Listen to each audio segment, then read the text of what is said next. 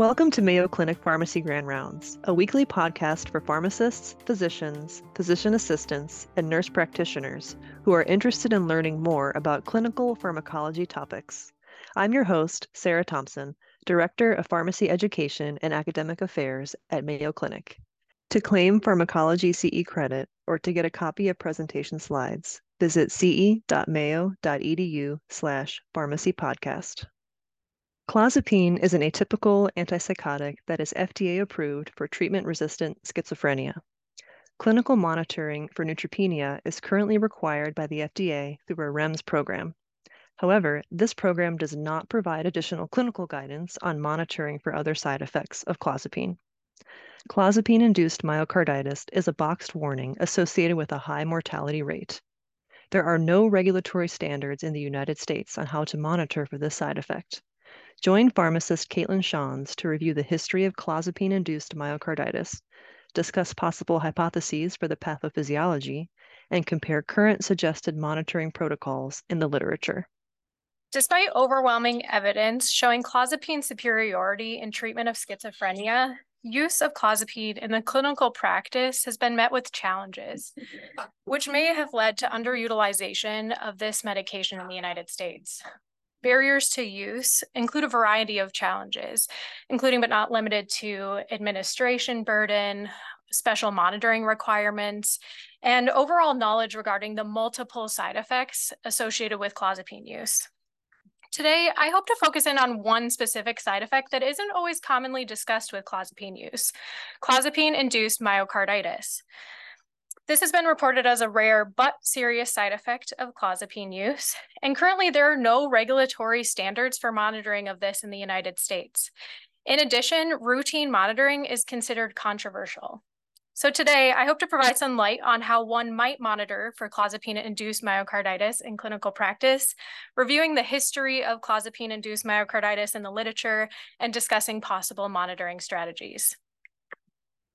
As for learning objectives today, I hope you'll be able to recognize the side effects associated with clozapine treatment, in addition to describing monitoring strategies for detection of clozapine-induced myocarditis. Finally, I hope that you'll be able to list management strategies following suspected clozapine-induced myocarditis. To learn about clozapine and monitoring strategies, we're going to be following a patient today, a 42-year-old female who presents to the psychiatry unit with disorganization and psychosis symptoms. Her past medical history includes hypothyroidism and schizophrenia. As for home medications, she's currently taking haloperidol, hydroxyzine as needed, levothyroxine, lurasidone, and sertraline. Of note, this patient has trialed multiple antipsychotics in the past, including olanzapine and risperidone.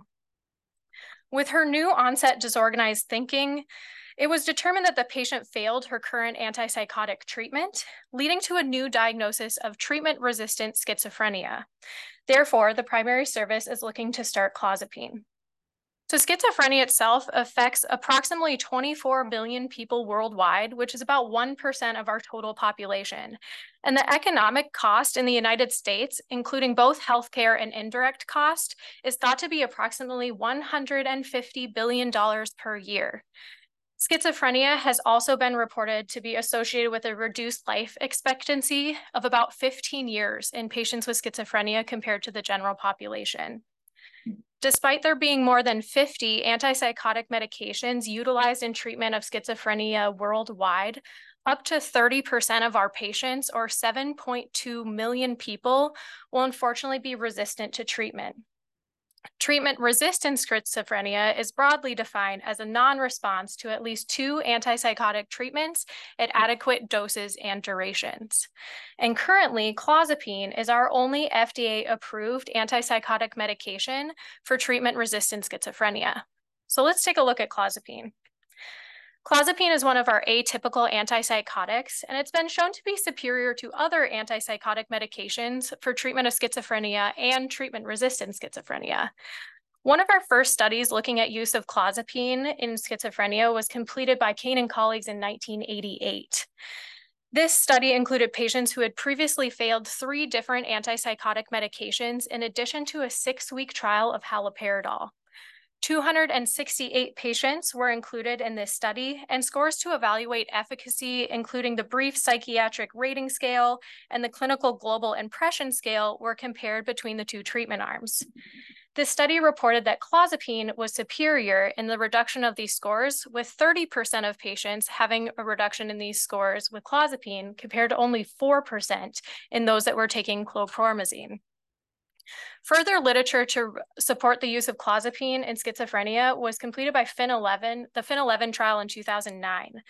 This study looked at all-cause mortality in over 66,000 patients from 1996 to 2006. The use of second generation antipsychotics increased during this time period, and the overall risk of death decreased with the use of antipsychotics compared to no use of antipsychotics.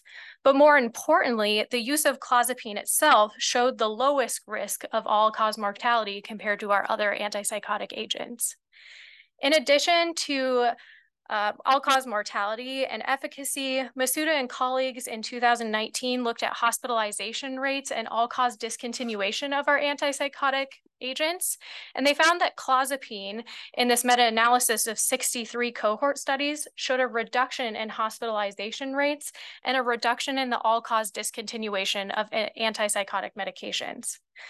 Finally, studies have shown higher rates of suicide attempt rates in patients with schizophrenia compared to the general population. And Meltzer and colleagues in 2003 found that the use of clozapine showed a reduction in the suicide attempt rates with clozapine compared to olanzapine. While I only choose to include, include the four studies here on this slide, there are multiple other studies showing that clozapine is efficacious in treatment of schizophrenia, but also reduces all-cause mortality, hospitalization rates, all-cause discontinuation of antipsychotic medications, and reductions in suicide attempt rates. So why is clozapine not utilized more often? And why is it not considered one of our first-line agents? This is likely due to a variety of factors, one of them being the multiple side effects associated with clozapine. And so this will lead us to our first audience question of the day.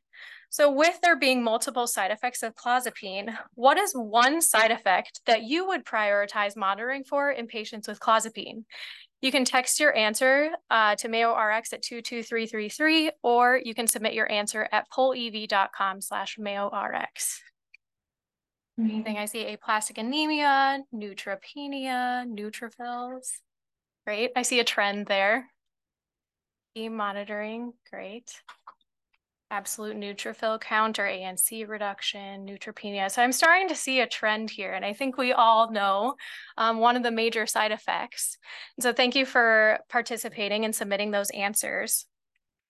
So as we move on to this next slide, I want to note that there are other side effects that are not shown here. However, I want to provide a quick review of some of the side effects that we may see in our patients taking clozapine. So first, we'll start with seizures. The relationship between clozapine plasma levels and seizures is not well known. However, it's thought that there may be an increased risk of seizures with increased doses and titrations of clozapine. Hyperglycemia is also commonly seen, thought to be related to increases in glucagon secretion in the body. Weight gain with clozapine is one of our commonly seen side effects, as it's often seen in many of our other antipsychotic agents used in schizophrenia treatment. Hypersalivation is going to be one of our most common gastrointestinal adverse effects that we see. It's reported in up to 80% of patients. Dose reductions of clozapine may help with this side effect. However, occasionally we may have to add other medications to help control for this side effect. Decreased GI motility is also common and can lead to frank ileus within days. Current reports in the literature do show that patients can have life-threatening ileus with little to minimal subjective complaints, making monitoring of bowel movements and scheduling of bowel regimens important in this patient population. While rare, clozapine-induced uh, induced agranulocytosis may be seen and is associated with high rates of mortality. And I think you guys all picked up on that with our previous answers of neutropenia. And so this finally leads us to myocarditis, which we'll try and focus on for the rest of this presentation. If you were to look into the package insert for clozapine, you'll find a variety of black box warnings. These include orthostatic hypotension, bradycardia, syncope, and increased mortality in elderly patients with dementia-related psychosis, in addition to a few of those side effects that we discussed before, including seizures and agranulocytosis. Myocarditis and cardiomyopathy are also included as a black box warning. However, the only side effect that we have regulatory standardized monitoring for is agranulocytosis through the Risk Evaluation and Mitigation Strategies, or REMS program. So what led to clozapine-induced myocarditis being included as a black box warning? Let's go ahead and take a quick look back into the history. So clozapine was first synthesized in 1958 by a Swiss pharmaceutical company, and 12 years later, clinical trials and marketing of clozapine was started. It wasn't until 1980 that the first association of clozapine and myocarditis was published in the literature. And this was describing a 22 year old male who unfortunately passed away after what was thought to be myocarditis related to cl accidental clozapine overdose. Additional case reports mentioning this association continued over time, leading us up to our first retrospective study to assess rates of myocarditis with clozapine use in 1999. So let's take a moment to look at that study. So Kilian and colleagues included patients starting clozapine therapy from January 1993 to March 1999 and included 8,000 patients in total. They collected data from voluntary reports submitted to the Australian Adverse Drug Reaction Committee to determine the rates of myocarditis and cardiomyopathy events. So of these 8,000 patients, we find that there were 15 cases of myocarditis, six of which unfortunately resulted in death of those patients that had myocarditis, the dose of clozapine at the time of diagnosis ranged from 100 milligrams to 725 milligrams. And all of those occurred within the first 21 days of starting clozapine, with a median of 15 days. And so this study really brought attention to the idea that clozapine-induced myocarditis is a possible side effect that we see with clozapine. This led to the FDA adding that black box warning for clozapine-induced myocarditis to the package insert. And so with this additional uh, black box warning, you may be asking, how common is clozapine-induced myocarditis? When we look at the incidence in the literature, it varies across the world from mm. 0.015% to 8.3%, the highest rates being reported in Australian studies. Of note, this higher incidence rate may be related to increased guidance regarding how to monitor for clozapine-induced myocarditis in Australia, allowing for those practitioners to identify more patients with this side effect. More importantly, that could mean that the actual incidence rates in other countries could be underestimating the actual rate of myocarditis, as this could be due to a lack of standardized monitoring. When we look at the calculated absolute risk published in the literature, we find a range once again of 0.015 being the lowest in the United States up to 0.188% in Australia. Despite the low rates of clozapine-induced myocarditis in the literature, there's up to a 30% mortality rate for patients that do develop this side effect. So how does clozapine-induced myocarditis occur? So myocarditis itself is defined as inflammation and damage of the myocardium and is most commonly caused by viral infections. However, this can also occur with bacterial infections, toxins, radiation, inflammatory conditions, and medications like clozapine. The pathophysiology regarding clozapine-induced myocarditis is poorly understood, and it's thought to be thought to involve multiple molecular and uh, cellular pathways. The first hypothesis is thought to be related to an IgE-mediated type 1 hypersensitivity reaction based on that acute onset of myocarditis and some of the reports stating the presence of eosinophils in the peripheral blood. Clozapine is also thought to possibly increase norepinephrine levels, and that could lead to result in myocardial damage and heart failure. Oxidative stress could also play a role as it's thought that clozapine could deplete antioxidants in the body and may have direct cardiotoxic effects. Finally, it's thought that clozapine is thought to activate caspases that can result in cardiomyocyte apoptosis. Several risk factors for clozapine-induced myocarditis have been hypothesized. Some proposed risk factors are non-modifiable, such as age. One study reporting up to a 31% increase of this side effect per each decade of life. Other risk factors are modifiable. Some studies have said that there's an increased risk with valproate use, which could be related to CYP1A2 or CYP3A4 inhibition by valproate, inhibiting the conversion of clozapine to norclozapine. Or this could be related to competitive protein binding. Lastly, rapid dose, tri dose titrations has been uh, hypothesized in the literature. And this risk factor, they think, could increase the risk by 26% for each additional 250 milligrams of cumulative clozapine dose within the first nine days of treatment. I do want to note that all of these risk factors were in one specific study, and additional studies haven't found these specific risk factors to be statistically significant. So overall, there's very limited literature regarding risk factors for clozapine-induced myocarditis, and these risk factors are still unclear seeing that rapid dose titration could be a possible risk factor. So let's take a look at an example of how clozapine could be dosed. So normally dosing of clozapine starts with low doses such as 12 and a half or 25 milligrams, and then we increase by 25 milligrams per day, and that can be split between morning and evening doses. As we reach day nine in this example, we find that the patient could be on 100 milligrams of clozapine twice a day with a cumulative dose of 912.5 milligrams. This leads to question, is the risk of side effects such as myocarditis higher with these current dosing strategies? Should we be titrating more slowly? I think this is currently a gap in the literature that we're not quite sure. Slower titrations could possibly lead to lower risk of side effects, but we also have to remember that slower titrations could increase time to reach that effective dose for our patients that are acutely ill. A recent study published in June 2023 by Kai Kutri showed that faster dose titrations led to higher rates of inflammatory adverse events such as fever compared to those slower titrations. Therefore, the increase in inflammation could increase the risk of myocarditis, but further studies are needed. So let's go back in and check on our patient. Our patient's about two weeks into her clozapine therapy and is currently taking 100 milligrams twice a day. She has a new report of mild chest pain, mild abdominal pain, and tiredness. We also find that for her vitals and labs, she's tachycardic with uh, heart rate of 130 beats per minute, well above her baseline of 90 beats per minute.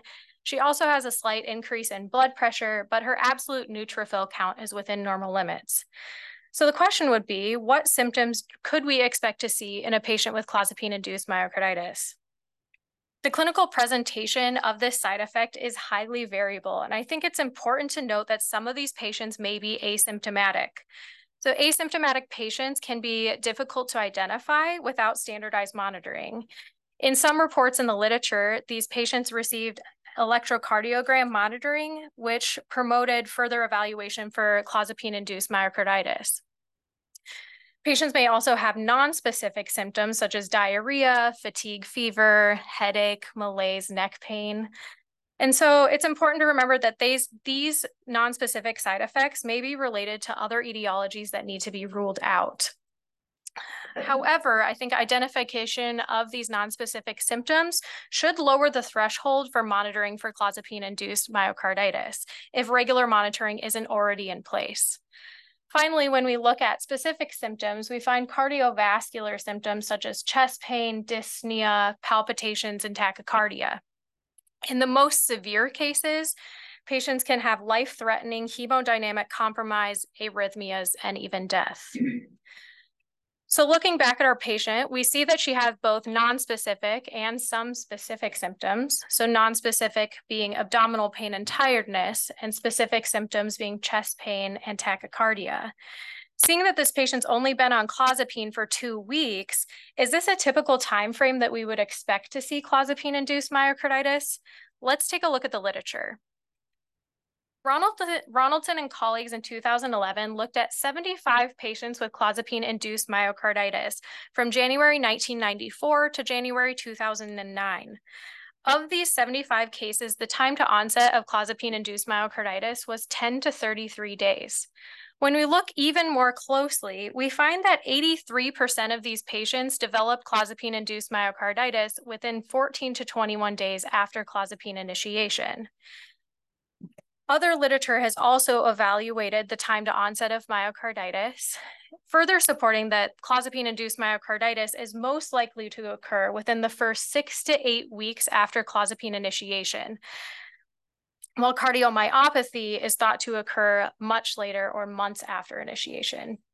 While there's always exceptions to this rule, I think these findings suggest that monitoring of clozapine-induced myocarditis is likely more beneficial in those first few weeks after a patient starts clozapine therapy.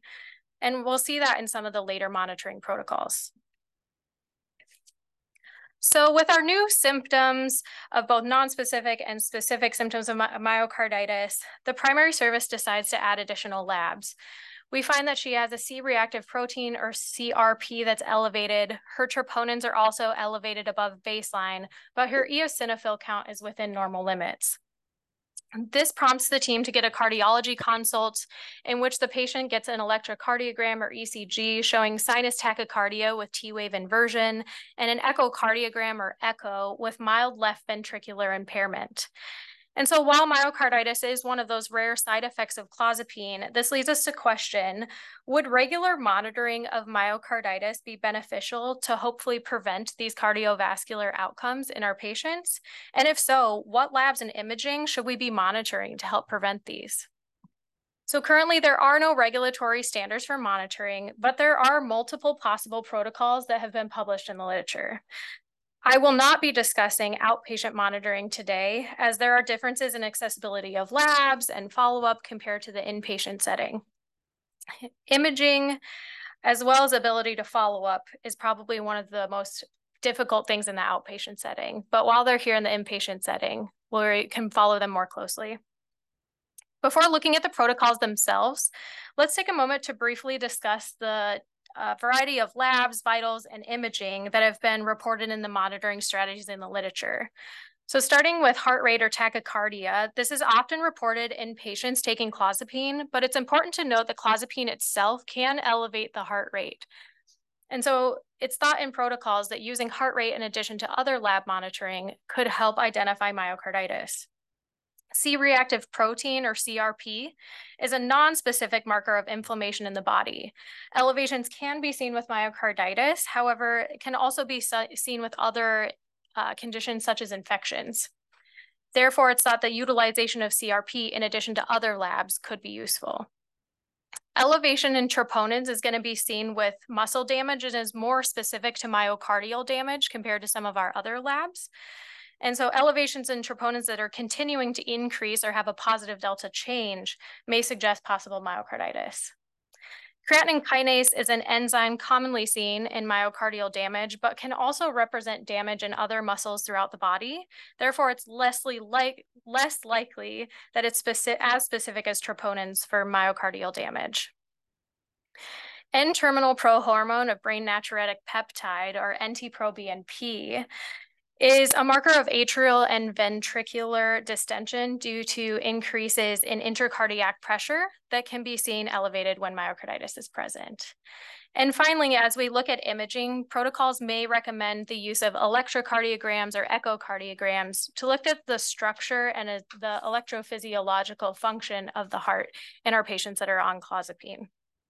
So let's go ahead and start and look by one of our first protocols or guidance that was recommended for clozapine-induced myocarditis. So in response to the Kilian study, a monitoring guidance was released by clozapine manufacturers in Australia, and that was later implemented throughout the country of Australia.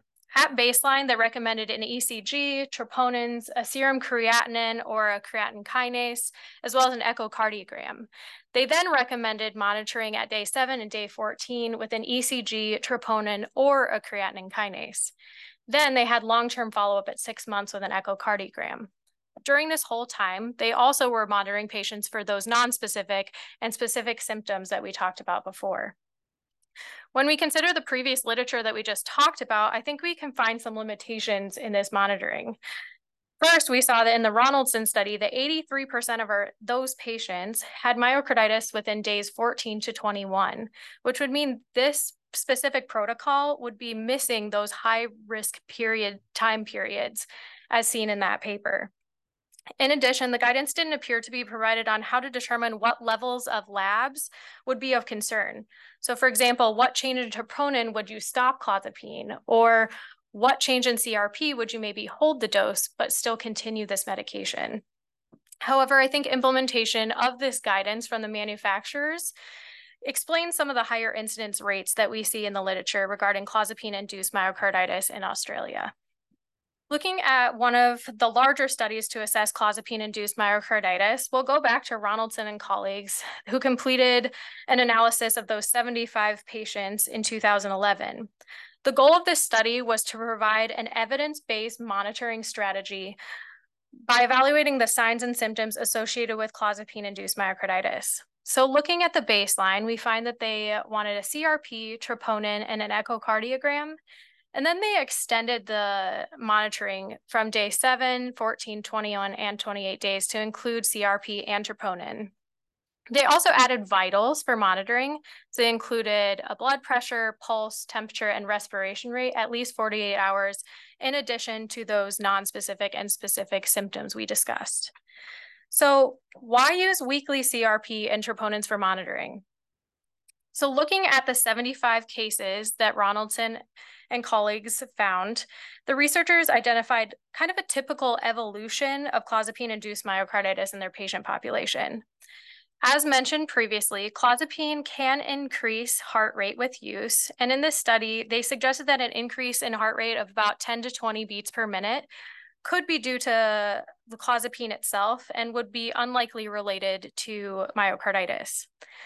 From this point forward, you can start to see non-specific symptoms that we discussed before, like fever, diarrhea, vomiting, and we start to see the elevations in the CRP, most of the time greater than 50. In the following five days after, we start to see further increases in heart rate, such as 20 to 30 beats per minute above baseline. And eventually we start to see elevations in troponin more than two times the upper limit of normal, a CRP that's still climbing to above 100, and finally some left ventricular impairment on an echocardiogram. Troponin increase was delayed up to five days after the onset of symptoms and that CRP elevation. With identification of cardiovascular changes suggestive of myocarditis, this would lead to discontinuation of clozapine therapy. I do want to note that this is not the case for all patients. Six of the patients in this study were asymptomatic. In a few of those cases, CRP wasn't elevated, nor was heart rate uh, elevated and was near baseline. So how predictive of clozapine-induced myocarditis was elevated CRP and troponin in this study? First, we'll take a look at troponins. Ronaldson and colleagues found that 90% of patients identified with clozapine-induced myocarditis had troponins greater than two times the upper limit of normal, which they reported as 0.03. But this upper limit of normal may differ depending on the institution in the lab that's used. When we look at CRP specifically, they found that 74% of those patients had CRP greater than 100. And so when we combine these together of the troponins two times the upper limit of normal and a CRP greater than 100, they found 100% sensitivity of symptomatic clozapine-induced myocarditis. However, I do want to note that the sensitivities of these labs with asymptomatic cases is unknown. So this will lead us to our second audience question of the day. So which of the following labs would most likely be elevated first in patients with symptomatic clozapine-induced myocarditis? A, troponins, B, NT-proBNP, C, creatine kinase, or C, or D, C-reactive protein. So I agree with the audience here that the correct answer is D. So regarding NT-proBNP and creatinine kinase, these weren't really included in the Ronaldson study, as not many of the patients had elevation in these two specific lab values. Regarding troponins and C-reactive protein, they found that troponins could be delayed up to five days after the initial elevation of CRP, making D the correct answer here. So Ronaldson and colleagues took one step further with their protocol, providing recommendations on how to adjust therapy based on the labs and monitoring results. So if patients had signs and symptoms of unidentified illness, or if they had tachycardia greater than 120 beats per minute, a CRP of 50 to 100, or mild troponin elevations, but it was underneath that two times the upper limit of normal, they recommended that you continue clozapine, but you increase monitoring to daily until those values resolve. If patients were to have a CRP greater than 100 or troponins greater than two times the upper limit of normal, in this case, you should stop clozapine and consult cardiology. So how do the proposed protocols in the literature compare to one another? And so in addition to the Australia manufacturer guidance and the Ronaldson and colleagues protocol that we just discussed, I'll add a third protocol to compare and contrast completed by Griffin and colleagues. This is one of our newer protocols in the literature addressing overall monitoring of clozapine-induced myocarditis. When we look at these three protocols, we find that all of them utilize ECG and echo and troponins in their monitoring. And this is most likely due to the fact that troponins are more specific for cardio um, cardiovascular damage, and ECGs and echoes can show that structural and electrophysiological damage. None of these studies recommended the use of eosinophil monitoring. When we look at the other studies, we find that creatine kinase, NT-proBNP, and CRP are really mixed between the protocols. And this might be due to them being less specific for myocarditis, in which the other etiologies, um, other etiologies can cause elevation. I think it's important to note as well that Griffin and colleagues recommended not to use vitals. They mentioned that this may help in lessening the burden of clozapine initiation, especially in the outpatient setting. But I would argue that in the inpatient setting where we're closely monitoring our patients, that monitoring of vitals every 48 hours could be considered standard of practice in many places. When we look at what specific labs and monitoring were included at baseline and weekly, we find that all three of the protocols at the baseline and weekly really use troponins. CRP and ECG were also commonly used throughout the three protocols. We also find differences in duration with the Australian guidance and Ronaldson saying to monitor for four weeks, but Griffin extending that to an eight week monitoring protocol. They extended it to eight weeks to capture an additional 8% of patients that may present with myocarditis in the second month of treatment. And so I really think the differences in these protocols emphasize that monitoring for clozapine-induced myocarditis is a clinically gray area, and there's not likely one correct way to do so. And so I wanted to provide some considerations. First would be cost. As we know, some of these imaging, like echocardiogram, can be very expensive. And in some of the protocols, they recommend that the cost associated with it may not uh, be of value over the, the other monitoring strategies that we have. When we look at lab availability, it's important to consider an institution and if they're able to do labs in-house or if you have to send those out to a different facility. Are you able to get those labs within hours or is it going to take days? Also, implementation of any protocol is going to cause changes to the workload. And that's going to be in all of the different healthcare staff. And so therefore, it's important to anticipate changes in workload and selecting a strategy where staff will be successfully able to monitor for all of these labs. Finally, transition of care, while we're not talking about outpatient monitoring today, is something to consider if implementing a monitoring strategy. Seeing that this is a very clinically gray area, I wanted to provide an example of how we are currently monitoring clozapine-induced myocarditis in the inpatient setting at our institution. So when we look at clozapine initiation, at baseline, we'll get a CRP, troponin, and ECG, and then throughout the next six, weeks, we will get a CRP and troponin in addition to an ECG at week four. We still include the monitoring of vitals such as blood pressure, pulse, body temperature, and respiration rate, as well as monitoring for those non-specific and specific symptoms of myocarditis. With the help of psychiatry and cardiovascular experts in the field, the following recommendations were suggested to provide guidance on how to adjust therapy based on CRP and troponin at baseline and those weekly labs. So if our patients have a CRP of less than 10 and troponins less than 15, we'll go ahead and continue to monitor and increase the doses as we typically do.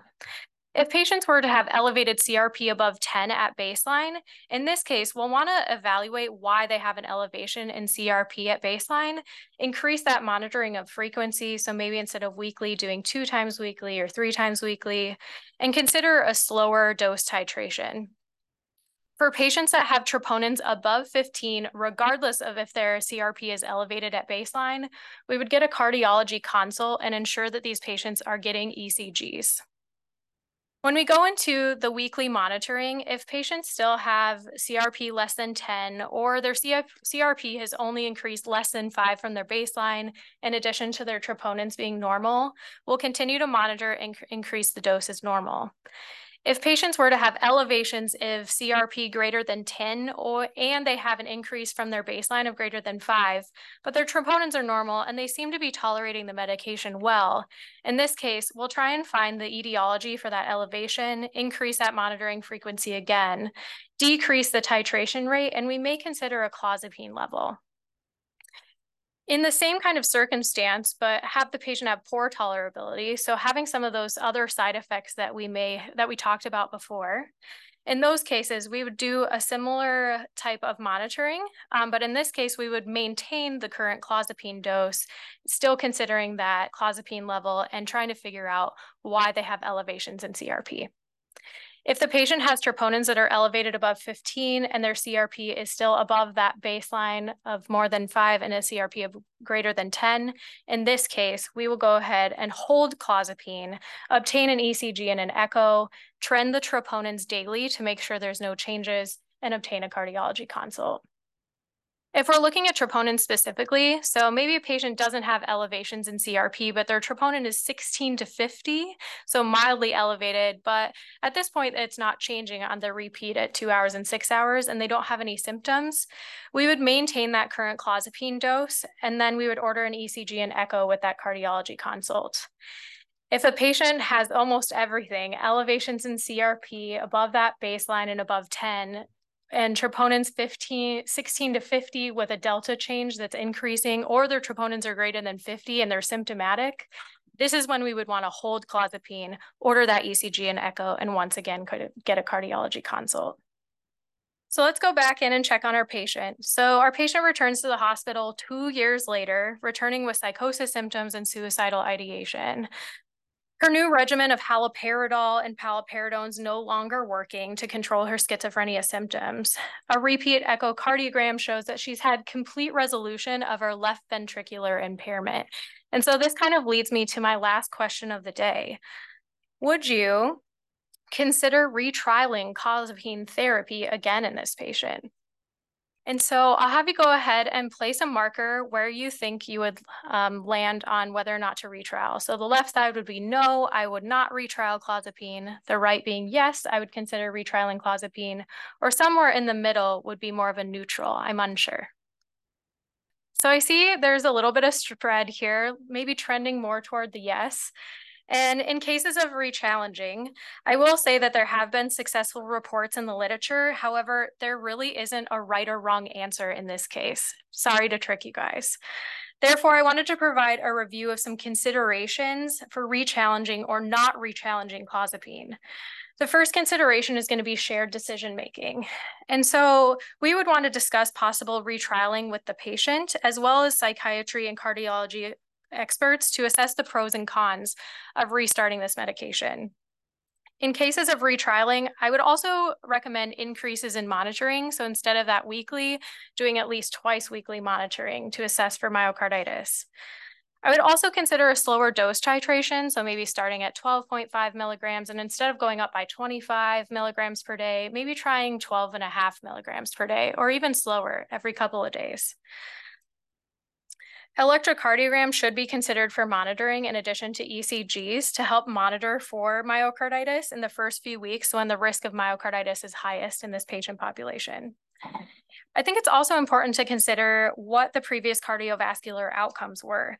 Did the patient have full recovery of their left ventric ventricular ejection fraction? Did they have suspected or confirmed myocarditis? This is where collaboration with our cardiovascular colleagues is going to be absolutely essential. Finally, previous antipsychotic medication should be considered in our case. This patient has failed five antipsychotic medications and now presents with suicidal ideation. And so literature would suggest that clozapine would be beneficial for this patient if the benefits outweigh the risks. There are some case reports in the literature of re-challenges. For example, the Griffin protocol we discussed earlier did look at re-challenges in the patients that they assessed. 19 patients were retrialed. 12 of them had successful rechallenging, but unfortunately, seven of those patients developed myocarditis again, and clozapine was discontinued. So overall, there's not much literature evaluating clozapine retrialing, leaving this a really gray area where weighing the risk and benefits of rechallenging through interprofessional collaboration and shared decision making is going to be essential. So this leads us to our final summary for today. So as for takeaway points, I hope that you'll remember that clozapine-induced myocarditis is a rare but serious side effect of clozapine, and there currently are no regulatory standards in the United States for monitoring. However, proposed protocols in the literature include varying labs, vitals, and imaging. Therefore, the exact protocol and monitoring parameters should be based on the capacity of the institution to successfully monitor those labs, vitals, and imaging selected. Most importantly, psychiatry and cardiology interprofessional collaboration is essential in monitoring for and management of clozapine-induced myocarditis. If you enjoyed this episode and want to hear more, subscribe using iTunes or your favorite podcasting app. Thank you for listening to Mayo Clinic Pharmacy Grand Rounds. Join us weekly for more exciting clinical pharmacology topics.